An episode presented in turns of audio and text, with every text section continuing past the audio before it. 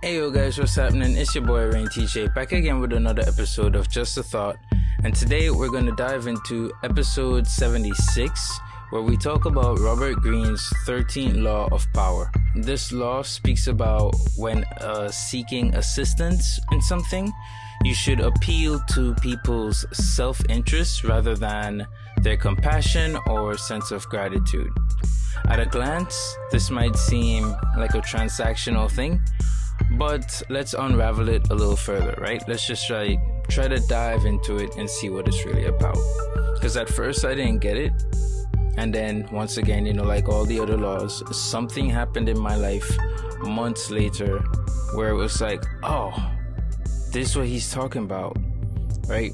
So historically, um, there are many figures who have effectively leveraged this law. So let's look at them to start off, and then we'll look at those who perform transgressions of this law, right? So look at the great military leaders or diplomats who often secure allies not by appealing to loyalties or past favors, but by offering mutual benefits. So, why is this law holds so much weight, right? It holds this much weight because people are naturally driven by their own desires and ambitions. When you appeal to someone's self interest, you align your requests with their innate motives or motivations or reasons. You know what I mean? So it will make them more likely to assist. I hope that helps to break down the law.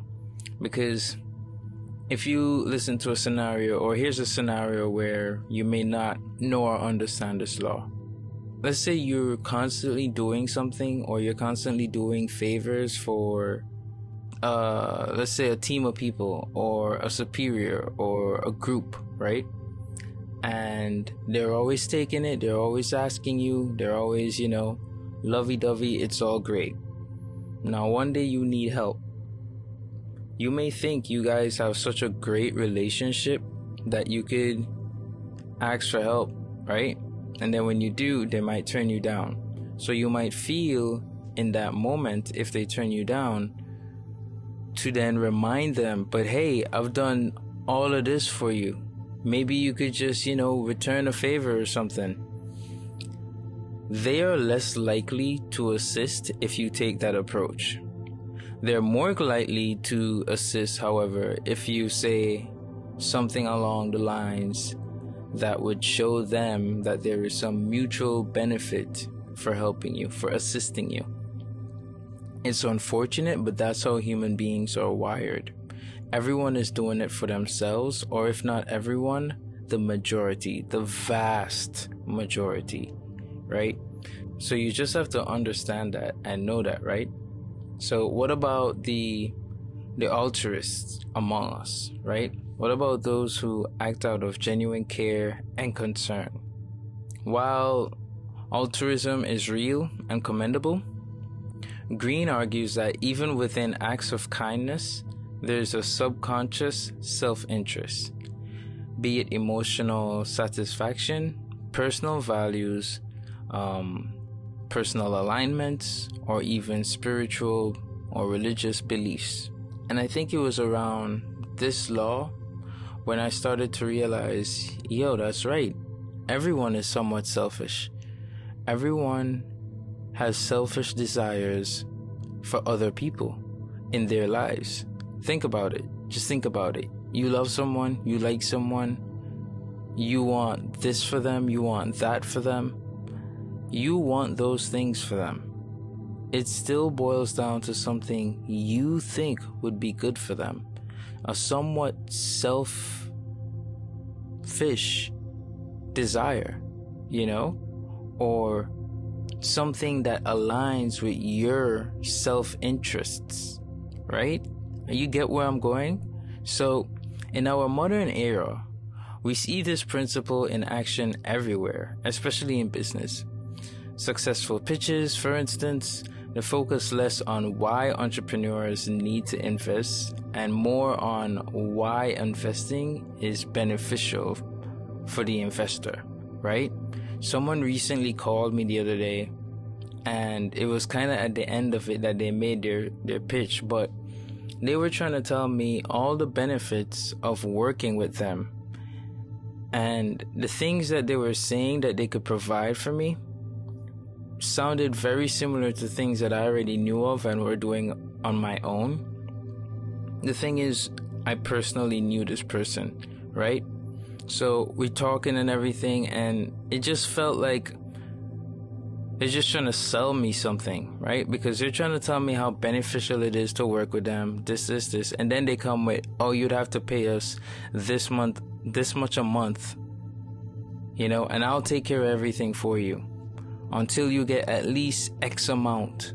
And I'm like, this X amount sounds like something I could do on my own and have been doing on my own. And then I realized they just wanted some sort of business relationship, hence why they were taking that approach, showing all the benefits, and then trying to hit me with the price tag, right? So it's always like that.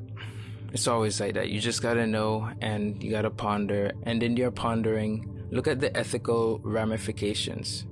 Does appealing to self interest negate genuine human connection and altruism? Or can it can it coexist, right? Can we really be nice in this world? Can we genuinely care about the next person, right? Because most people are just manipulative essentially right? It's what this law is kind of getting at right? And you have to keep yourself on on guard. Keep your head on a swivel and remember that this is what's happening.